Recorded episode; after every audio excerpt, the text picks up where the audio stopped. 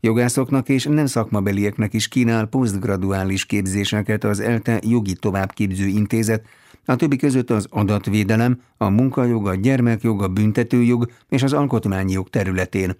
A képzésekről Rozgonyi Ádám kérdezte Báldi Pétert. Mindazok, akik legalább egy alapképzéssel rendelkeznek, és érdeklődnek a jog iránt, azoknak tudunk továbbképzést, egyetemi szintű továbbképzést nyújtani. Létezik mesterképzés is, de alapvetően szakirányú továbbképzések azok, amelyeket nálunk érdemes vagy lehet hallgatni.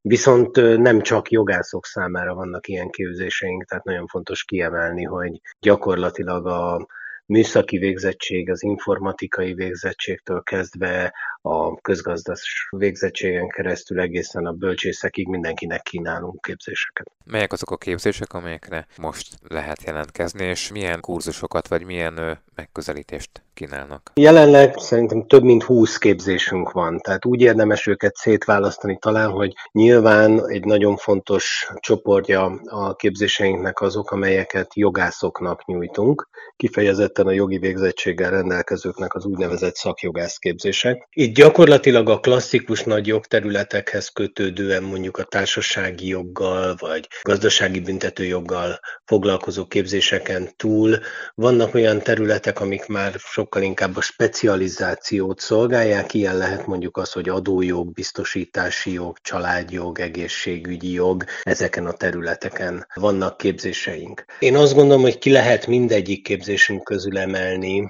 az adatbiztonsági és adatvédelmi képzésünket, amely hát a mostanában elég híres adatvédelem GDPR témakörében biztosítja azt, hogy eligazodjanak a hallgatóink. Hogyha a nem jogászokra gondolok, akkor ott azt gondolom, hogy van egy olyan képzésünk, ez a jogi szakokleveles képzés kategóriában futó képzésünk, gazdasági szakembereknek, orvosoknak, egészségügyi dolgozóknak, műszaki végzettségűeknek, ami egy általános, ez egy hosszabb, több éves képzés, általános jogi felkészítést nyújt, de emellett vannak olyan képzéseink, amelyek gyakorlatilag leképezik a, a szakjogász képzésnek a tematikáját, tehát ugyanígy, ahogy az előbb említettem, adatbiztonság és adatvédelem területén is van képzésünk azoknak, akik nem jogászként foglalkoznak adatvédelemmel, vagy ugyanígy mondjuk a munkajog, amit a szakjogász képzések sorában nem is említettem,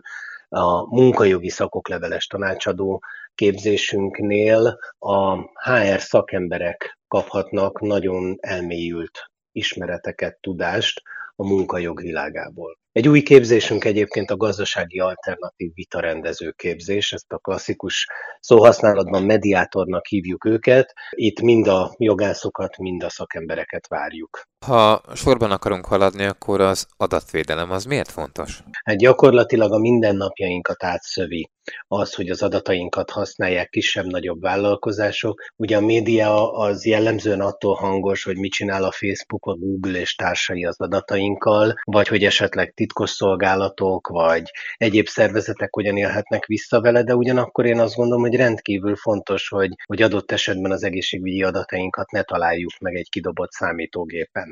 Mindennapjainkat átszövi az adatvédelem. A Nemzeti Adatvédelmi és Információszabadság Hatóságnak a döntéseiről úgy általában szoktak értesülni a cégek, különösen mert befolyásolja a működésüket a kukik kapcsán látjuk, hogy állandóan elfogadunk valamit, vagy leokézunk valamit, hogyha az interneten böngészünk.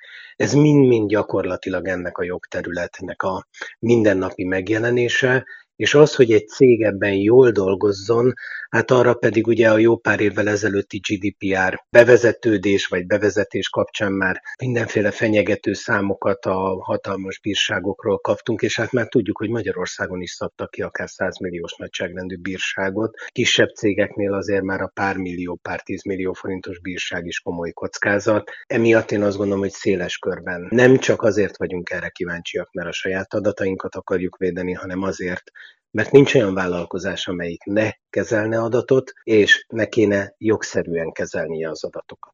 Újvá tűnik, hogy egyre kevesebb ráhatásunk van arra, hogy mit kezdenek a különböző hát, nagy technológiai óriások az adatainkkal. mert akarva akaratlanul egy-egy kattintással, ha véletlenül is, de hát megadjuk nekik, és hát ők aztán ugye azt csinálnak valamit akarnak jóformán. Én ebben így nem értenék egyet. Inkább úgy fogalmaznék, hogy egészen más a jogi kultúra és a jogi háttér, az Egyesült Államokban, Európában, a kontinensen, és esetleg más területeken, most mondjuk nevezzük meg Kínát vagy Oroszországot. Az európai jogi gondolkodásban mi a egyént, a személyi szabadságot, az emberi méltóságot, az önrendelkezési jogot tesszük a centrumba, ami nagyon erősen lekorlátozta a gazdálkodási tevékenységet.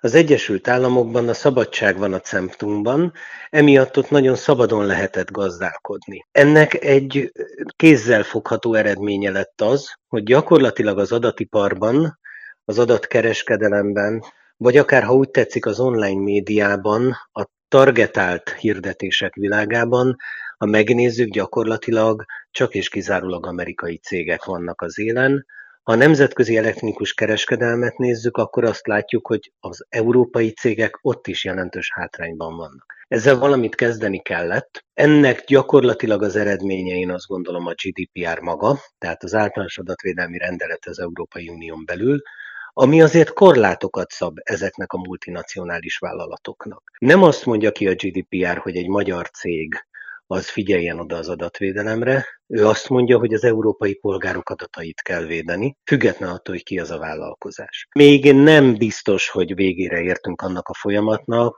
hogy az európai intézményrendszer, ha úgy tetszik, az európai adatvédelmi hatóságok közössége milyen módon és hogyan fogja rászorítani ezeket a nagy multinacionális techóriásokat arra, hogy az európai polgárok adataival tisztességesen bánjanak. A képzés egyébként erről is szól, tehát ezért is érdemes eljönni, mert erről nagyon jó előadásaink van. És említette, hogy nem csak jogászoknak kínálnak képzéseket, de bármilyen előismeret azért nem szükséges ahhoz, hogy valaki megértse jogi nyelvet? Nem jogászoknak szánt képzéseink jelentős részén vannak speciálisan erről szóló óráink. Tehát például a gyermekjogi, a családjogi, vagy akár pont az előbb megbeszélt adatvédelmi képzésen is, a nem jogász hallgatók számára külön jogi, eh, ha úgy tetszik, gyors talpalót, külön olyan tárgyakat hirdetünk, amelyel ők ezt a szókincset megértik.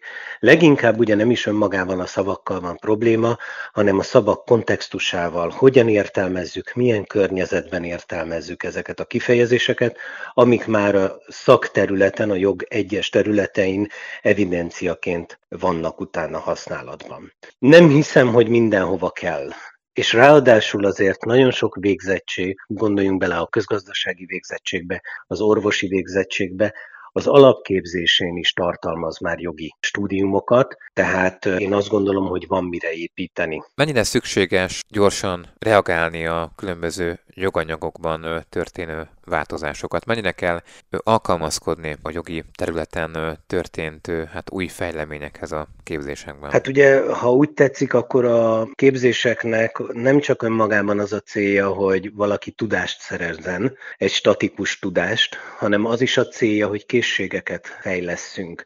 Az egyik ilyen rendkívül fontos készségfejlesztés nem csak a szakjogászoknál, hanem különösen a szakembereknél, a nem jogi végzettséggel hozzánk beiratkozó hallgatóknál, az pont az a képesség, hogy hogyan kell karbantartani a tudást. A jogi környezet sajátossága az, hogy állandóan változik. Ezt az állandó változást követni kell tudni.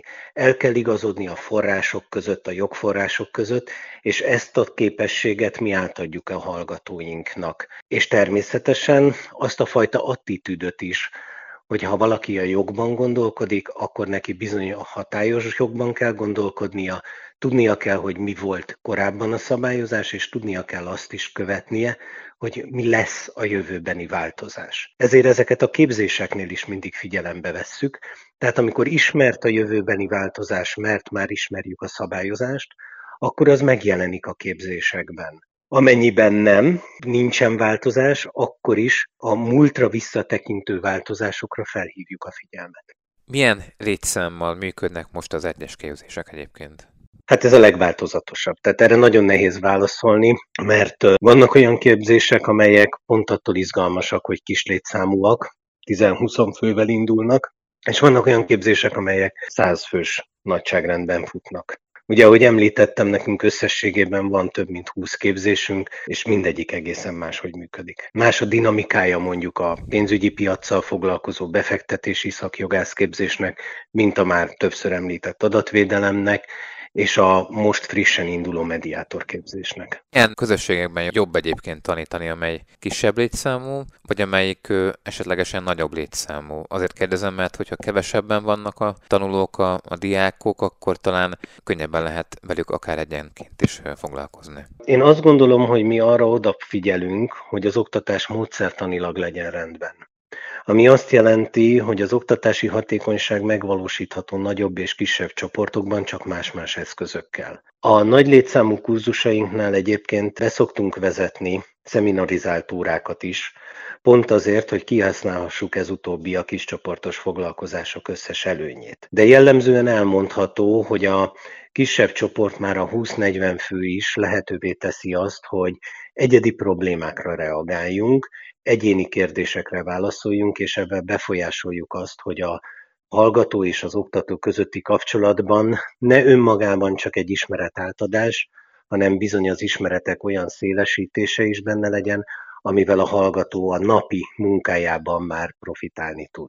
Ehhez persze hozzátehetem azt is, hogy szakemberek és a szakjogászok órái esetében számos alkalommal élünk avval a lehetőséggel, hogy ők egy közös teremben üljenek. Ezáltal mondjuk az adatvédelem területén simán előfordulhat, hogy egy adott problémát úgy vitatunk meg, hogy egy jogász végzettségű hallgató, egy közgazdász végzettségű hallgató és egy informatikus hallgató ütközteti a saját élettapasztalatát, szakmai tudását, és véleményezi a szabályozásból fakadó kivitelezési, ha úgy tetszik, jogalkalmazási gyakorlat nehézségeit. Báldi Pétert az ELTE jogi továbbképző intézetének igazgató helyettesét hallották. Paragrafus. Minden, ami jog.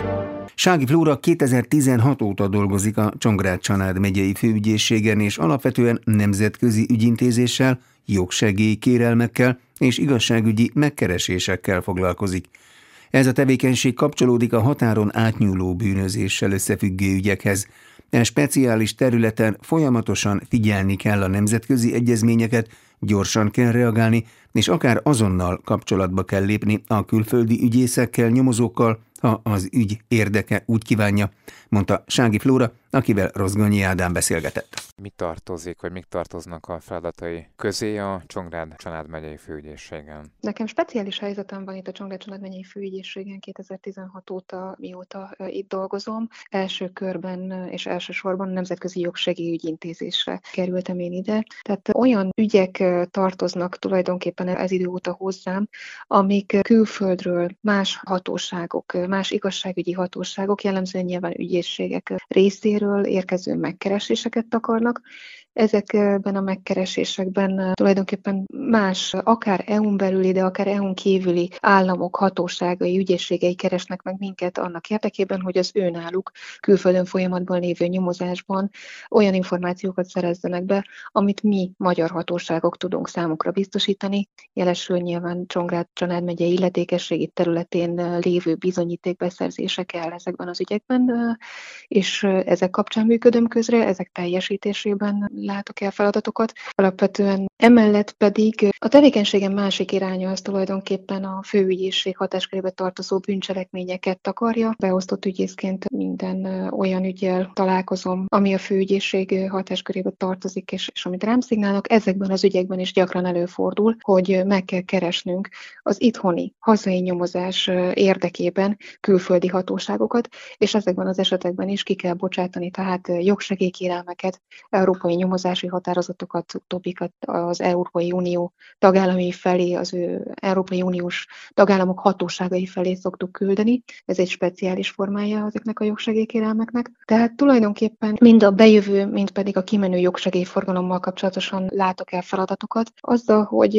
emellett pedig amennyiben kérdés merül föl gyakorlatilag a megye területéről, akkor nyilván igyekszem a kollégáknak is hasonló ügyekben segíteni, mert az évek alatt viszonylag nagyobb rálátásom alakult ki erre a területre.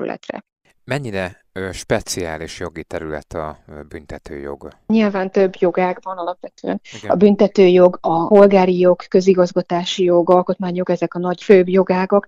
A büntetőjog egy nagyon nagy jogterület. Tulajdonképpen uh-huh. ez összefogó néven nagyon sok mindent takar és ölel föl. Alapvetően a bűncselekményekkel foglalkozik, a büntető anyagi jog szabályai, a büntető törvénykönyvben található szabályok adják meg, hogy mely cselekmények azok, amik jelen pillanatban aktuálisan a hatályos törvény alapján büntethetők. A büntető eljárásról szóló törvény adja meg a legnagyobb keretét annak, hogyha és amennyiben valaki egy ilyen bűncselekményt elkövet, akkor milyen eljárási szabályok alapján lehet az elkövetőt felelősségre vonni, magyarán hogyan indul meg egy nyomozás, hogyan végzik ennek kapcsán a feladatokat a nyomozóhatóságok, illetve az ügyészség, majd, hogyha a bírósági szakba eljut az ügy, akkor adott esetben a bíróság. Nyilván a büntetés végrehajtás, mint harmadik terület kapcsolódik ide, ami szintén egy nagyon fontos terület, vagyis abban az esetben, hogyha kiszab a bíróság egy büntetést, vagy egy eljárás végén egy szankció, legyen az tényleg intézkedés, tehát most ebben nem vennék bele,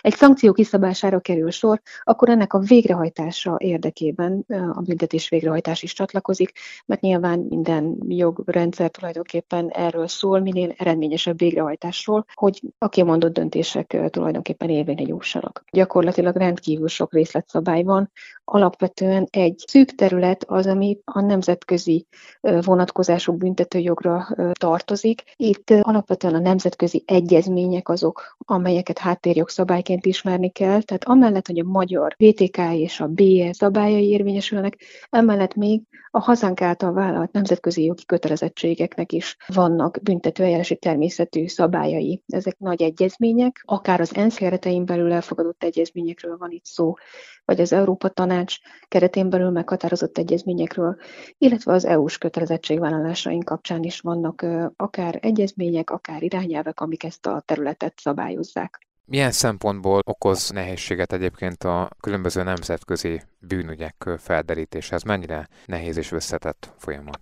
Alapvetően példával világítom meg, abban az esetben egyszerű a nyomozó hatóságok vagy az eljáró hatóságok tevékenysége, illetve feladata helyzete, hogyha mondjuk egy Szeged városában vagy bárhol belföldön egy szegedi sértett sérelmére egy szegedi elkövető követel egy bűncselekményt. Tehát itt egy, egy helyi boltban mondjuk történik egy zsebtolvajlás. Tehát itt ebben az esetben nyilván a körülmények meghatározhatják, de, de, de könnyen az elkövető nyomára lehet akadni. Ugyanakkor abban az esetben, hogyha például egy külföldön tartózkodó sértettet internet útján megtévesztenek. Tehát teszem azt, valaki Németországban ül a számítógép előtt, és, és egy hirdetésre kattint, és ez alapján vásárol egy terméket, egy ott hirdetett terméket, elutalja a pénzt az ott megadott mondjuk magyar bankszámlára. Aztán kiderül, hogy valójában sosem kapja meg ezt a terméket, de a pénzt már ő elküldte, az a magyar bankszámlára beérkezik, és akkor adja magát a kérdés, hogy az még Magyarországon itt maradt-e, vagy esetleg tovább utalták egy litván, vagy egy izraeli, vagy teszem azt, tehát bármelyik harmadik országba,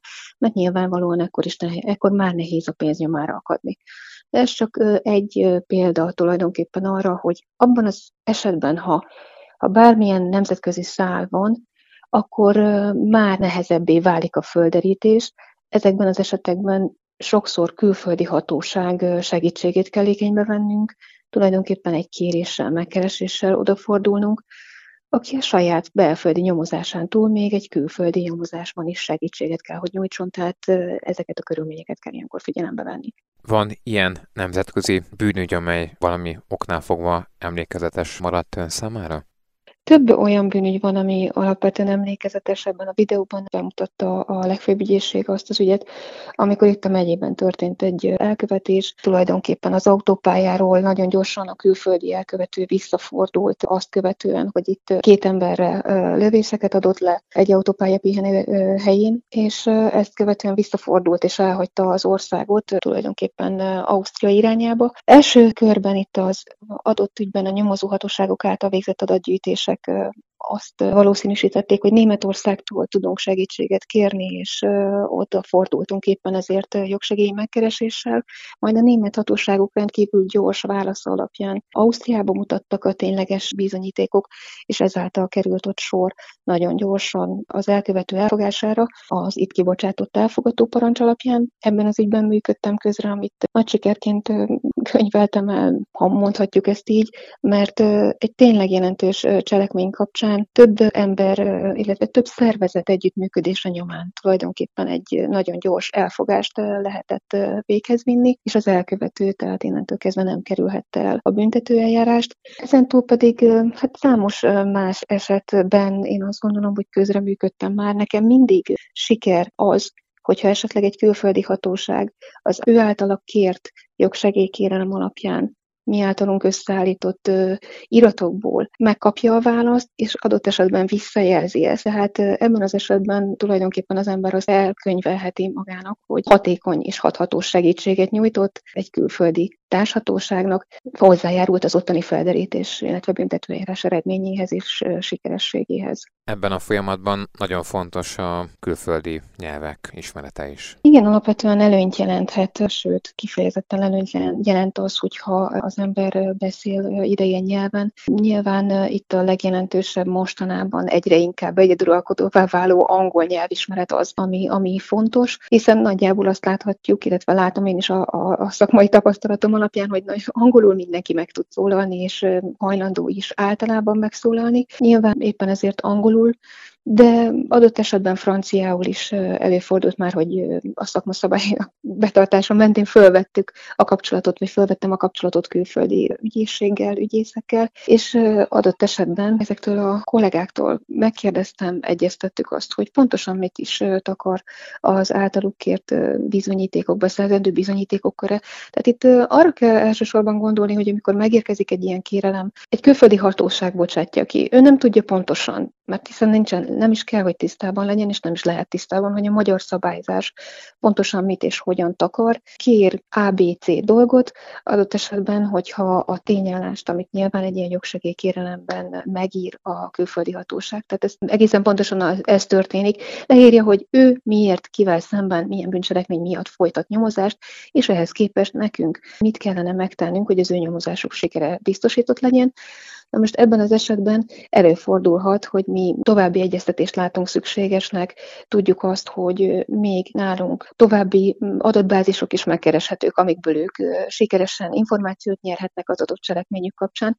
Én azt gondolom, hogy az egyfajta udvariasság, illetve alapvető szakmai szabály, hogy ilyenkor, ha az ember tudja, akkor fölveszi a másik féllel a kapcsolatot, és megkérdi, hogy kérelmezi esetlegesen hivatalos formában mondjuk a további adatbázisból az adatok beszerzését. És amennyiben igen, igen, akkor nyilván ők további bizonyítékhoz juthatnak, ami az ő eljárásukat elősegítheti. Ha pedig nem, akkor megtesszük, amit addig kértek. Egyébként jelentősen eltérhetnek azok a szabályok, amit kell vagy lehet alkalmazni egy Magyarországon kívüli, például uniós országban? Hát igen, ez egy jó kérdés. Ha az uniós ország a példa, akkor azt mondom, hogy elvileg a válasz a nem.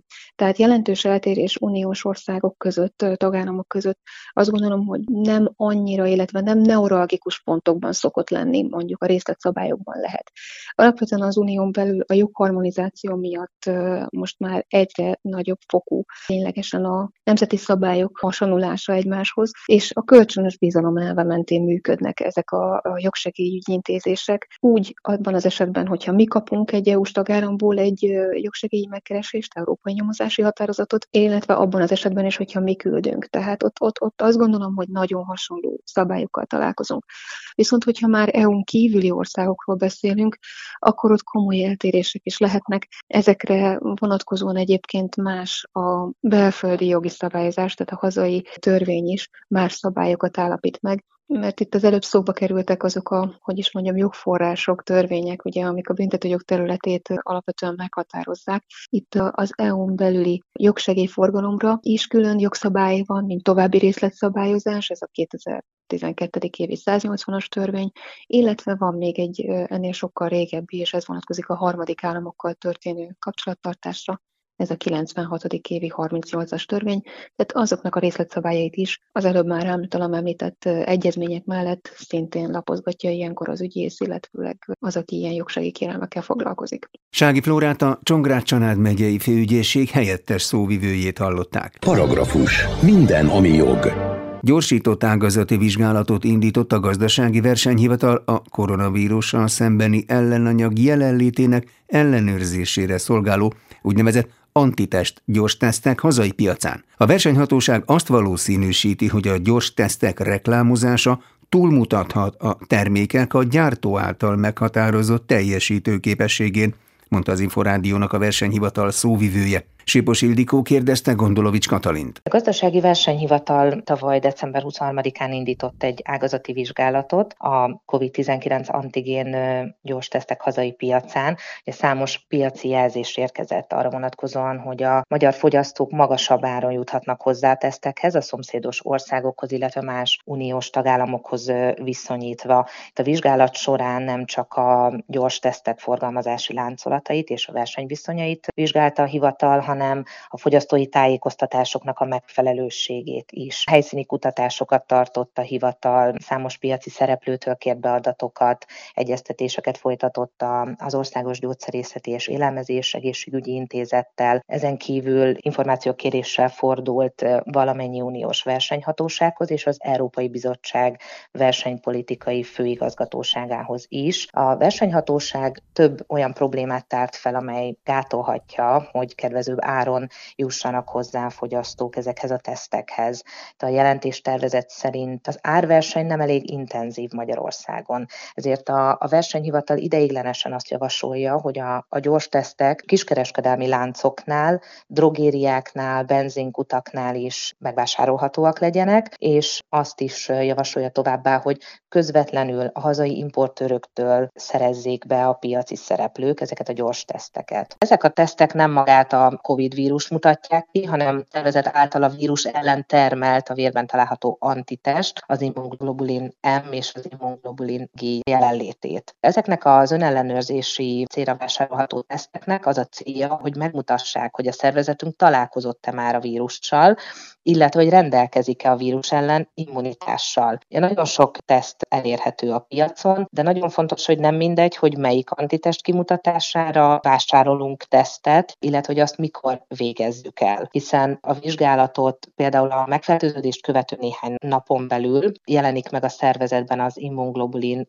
M, tehát ennek a vizsgálatára, kimutatására rövid időn belül a megfertőződést követően van lehetőség. A tünetek megjelenését követő négy hét elteltével jellemzően már nem mutathatóak ki a vérből. A másik, az immunglobulin G később, általában két hét után jelenik meg, és több hónapon keresztül kimutatható. Tehát nagyon fontos, hogy a megfelelő típusú ellenanyag kimutatására szolgáló gyors tesztet a megfelelő időpontban alkalmazzák. A versenyhatósághoz érkező jelzések alapján az derült ki, hogy vagy feltételez valószínűsíti a, a versenyhivatal, hogy a fogyasztókat megcélzó antitest gyors tesztekkel kapcsolatos reklámok túlmutathatnak a használati útmutatókban foglalt felhasználási célokon, lehetőségeken ezeknél a teszteknél. Ez bizony kihathatott a termékeket gyártó, illetve forgalmazó vállalkozások között folyó piaci versenyre. A vizsgálat során a versenyhivatal megvizsgálja az antitestek kimutatására szolgáló tesztek